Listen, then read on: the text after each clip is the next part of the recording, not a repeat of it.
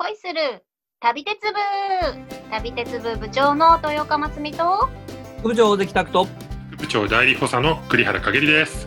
ろしくお願いしお願いしまますよ。ろしくお願いします。テレワーク慣れてきました、テレワーク。す慣れてきた、なってくると 結構楽しいねこれ。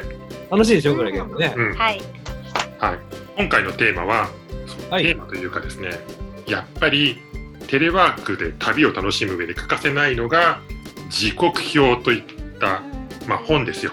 はいこの前ね、鉄道雑誌の話をちょっとしましたけれども、ちょっとこれ鉄道本の話をしようじゃないかということで、だからまず何はともあれ、えー欠かせないのが時刻表です。うんますみさん、たくさん、時刻表って普段から買ったり読んだりしてます？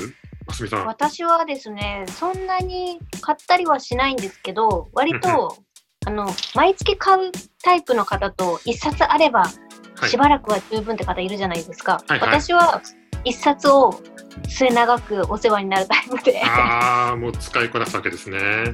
はい、そうですね。でも持ち運ぶのは、あ、そう、あの、大きい JR 時刻表と JTB 時刻表とはい。2タイプあるじゃないですか。はい。で大きい方は私はあの荷物になっちゃってうん。ダメなタイプなので、うん小さい小型全国時刻表を旅するときは持っていくことがあります。おー交通新聞社の方。そうです、そうです。はい。たコくさんはどうですか？ともあるので。あーあ、そうか、そうですよね。はい。たくさんはどうですか？前にですね、あの書かせてもらった記事があったので、JTB 時刻表はい。を時々買ったりします。これどっち派って分かれるんですか、皆さん。そうですね。あの、まあ僕両方使うんですけど、JTB の方が慣れてますね。うんえー、違いは何ですか？あのね、JTB の方は国鉄時代は、まあ、国鉄監修の公式な時刻表だったんですよ。で国鉄っていうのは全国一元ネットワークじゃないですか。はい。だから東海道線だったら、まず東京から始まって、えっと下関の先、文字まで一気に掲載してるんですね。でも、JR 時刻表は JR ができてからの地域密着の時代の時刻表なので、まず東海道線が熱海まで来たら、伊豆半島へ行って、で、御殿場とかを表示した後に、えっと、東海地方の東海道本線が出てきてっていう風にあ、ページの展開が違う。分かれてるんですよ。へえ。あとまあ他には JR 時刻表は2色刷りだけれども JTB は1色でで2色の JR 時刻表は特急が赤い文字で表示されるんですけれども JTB の方は太字で表示されるとかほそれはねあの紙面を見た時のこう見やすさの考え方の違いで JTB の方はコピーした時でも使いやすいっていうコンセプトだそうです。ああ、なるほどね。はい、JR の方はパッと時刻表そのものを見たときに特急がしっかり目に入ってくるように2色で色分けをしているそうです。そういう思想の違いがあるんですけれどもやっぱりたくさんは JTB ですか？そうですね、あんま見ないですよね。これを言っちゃはいまあ、僕は国鉄世代の人間なんで JTB 時刻表の方がまあ慣れてるんですけども資料としては JR 時刻表の方があの資料性は高いですね。季節に1回買うぐらいかな。ああそうですねうん大体あの季節ごとに買えば臨時列車もカバーできますよね。さあ、えっとね、鉄道関係の本といえば、この時刻表だけじゃなくて、いろんな鉄道書籍があるんですけれども、たくさんがね、さっきからね、ちょっと俺に言わせろみたいな顔がすごく感じてるんですけども、いっぱい持ってる。たくそうたくさんおすすめの鉄道書籍、どんなものがありますか？書籍というかですね、まあ、書籍なんですけど、僕はね、この、この会いたい人2なんですけどね、これね、松尾貞之さんっていう人にね、ああ、松尾貞樹さん、はい。多分結構お年の方だと思うんですけど、そうですね、ベテランの方ですね。あのね、2つご紹介します。1つは、鉄の抜け道を歩く。たくさんのためみたいな本ですね、それね。本当だ。要は、この駅とこの駅つながってるよ、行ってみてね、みたいなのがいっぱいこう書いてあるんですよ。のショートカットをいっぱい紹介してるんですね。そう、知って得する88のルートという、これはですね、すごいよく読みます。だから同じこの人がですね、この松尾貞之さんが書かれているのが、これです。歌で楽しむ鉄道、い昔と今。こう高原列車行くよとか、そんな感じですか？結構ね、ヨギシャのブルースとかね。あうん。あ、ポップスとか歌謡曲なんですね。うん、なんとですね、スーパーベルズのですね、モーターマンとかもモーターマンとか乗ってるんだ。すごい載。ってます。えー、松尾貞之さんが書いてるんですよ。素晴らしい。でもなんか表紙は随分歴史のある昔の写真とかが載ってますよね、その本。橋田紀彦とクライマックス、花嫁。橋田紀彦。ああ、それは結構昔の曲ですね。花嫁は。はいストップストップストップストップストップいっぱで、い。たくさんバイブルにしてるんですね。よく読みます。それ今も手に入る本ですか、は売ってると思いますよ、普通に。い、出版社どこ？最流社。あ、最流社。はいはいはい。彩りの流れる社ですね。結構いろんな鉄道書籍を出している出版社ですね。さっきの鉄の抜け道を歩くは、東京道出版。あ東京堂なんですね。うんはい、ここもあの書籍としての老舗の出版社です。ちょっとね、この人会いたい。一度はご挨拶。はい。はい。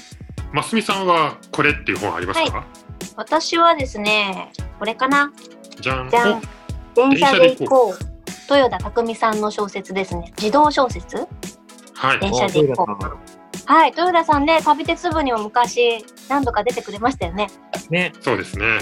懐かしいですね、ガストでね。豊田さんとお話ししましたよね。難しいな。そう、このシリーズ結構うちに何冊あるんだろう、10冊？ああと、なんか特別版とかスペシャル版とかいろいろ出てたりするので、あ、はい。そういうのもいっぱい持ってて、はい。で、私というよりは息子が大好きで、はい。もうシリーズ出ると買って買ってって言ってきますね。大人気ですよね。そうですね。すごいね、わかりやすくてはい。面白いみたいで、多分はいあの、京極さんとかね、あの、ちょっとこう、もうちょっと年を取ったら、そういう本に行くのかなっていう、その初心者、小学生ぐらいから、はい。あの、時刻表トリックとか出てくるじゃないですか。西村京太郎さんの、あ、そうそうそう。あねの、女の子が乗り遅れちゃったりするんですよ、一人。はい。はい。で、その子と合流するためにどうしたらいいかとか、そういうお話が出てきたりするので、結構ね、参考になって、そう、自分も乗ってるような気持ちになるみたいで、楽しいって言っていつも読んでます。ますみさん、これ切符で GO っていうのは知ってますか？切符で GO もありますよ。私、あの、帯コメント書かせていただきましたあ。、そうですよね。同じ豊田さんが原作の、これは漫画なんですよね。そうです、そうです。これもすごい読みやすいですよね。はい。今、娘がね、ちょうど、これでしょって言って取ってくれました。あ単行本ですね。あの、ドクターイエローを終えっていうね。そそれね。それね、漫画以外のところ、大体僕が書いてます。あ、そうなんですか？そうそうそう。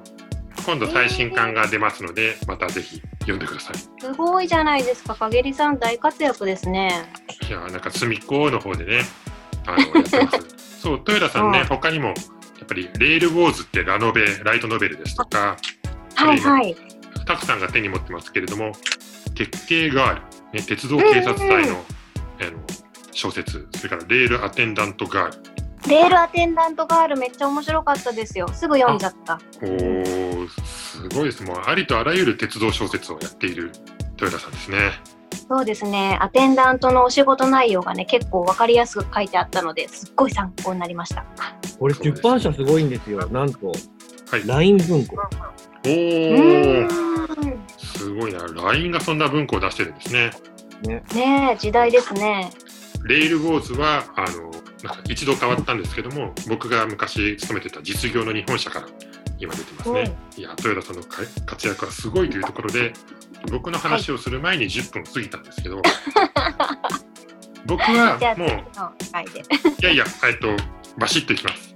僕はね、やっぱり今の世代の人にも読んでいただきたいのが、こちら、鉄道旅行術ですね。おこれは僕の師匠の種村直樹さんが、昭和52年からあの平成の中頃まで毎年出していった単行本で、鉄道の旅、乗り鉄の旅をプランニングから帰ってきて資料を整理するまでというのを全部1項目見開きで紹介をした、まあ、バイブルなんですね。うーん。自分の本宣伝すればよかったのに。いやいやいやいや、そんなことはできないですよ。今ね、40代ぐらいの人にとっては、この本はすごくバイブルで、今見る今見てもかなり勉強になるし、あとね、まあ、国鉄時代から JR にかけての鉄道の勉強ができるので、こんな感じだったんだ、鉄道の趣味の世界はっていう勉強ができるので、Amazon でだいたい300円ぐらいで古本が買えますので、ぜひ皆さんここで一度買って読んでみてください。本当に駅弁のシェアの仕方とか、そんなことまで書いてありますよ。えー、面白い。帰ってからの資料整理の話、すごい気になる。そうですね。じゃあその話はちょっと次回しましょうか。次回しましょう、次回。はい。といったところで、えー今日はこの辺で、はい。ますみさんお願いします。はい。それでは今日も旅できないけど家で旅をしましょう。いい旅をいってらっしゃい。いってらっしゃい。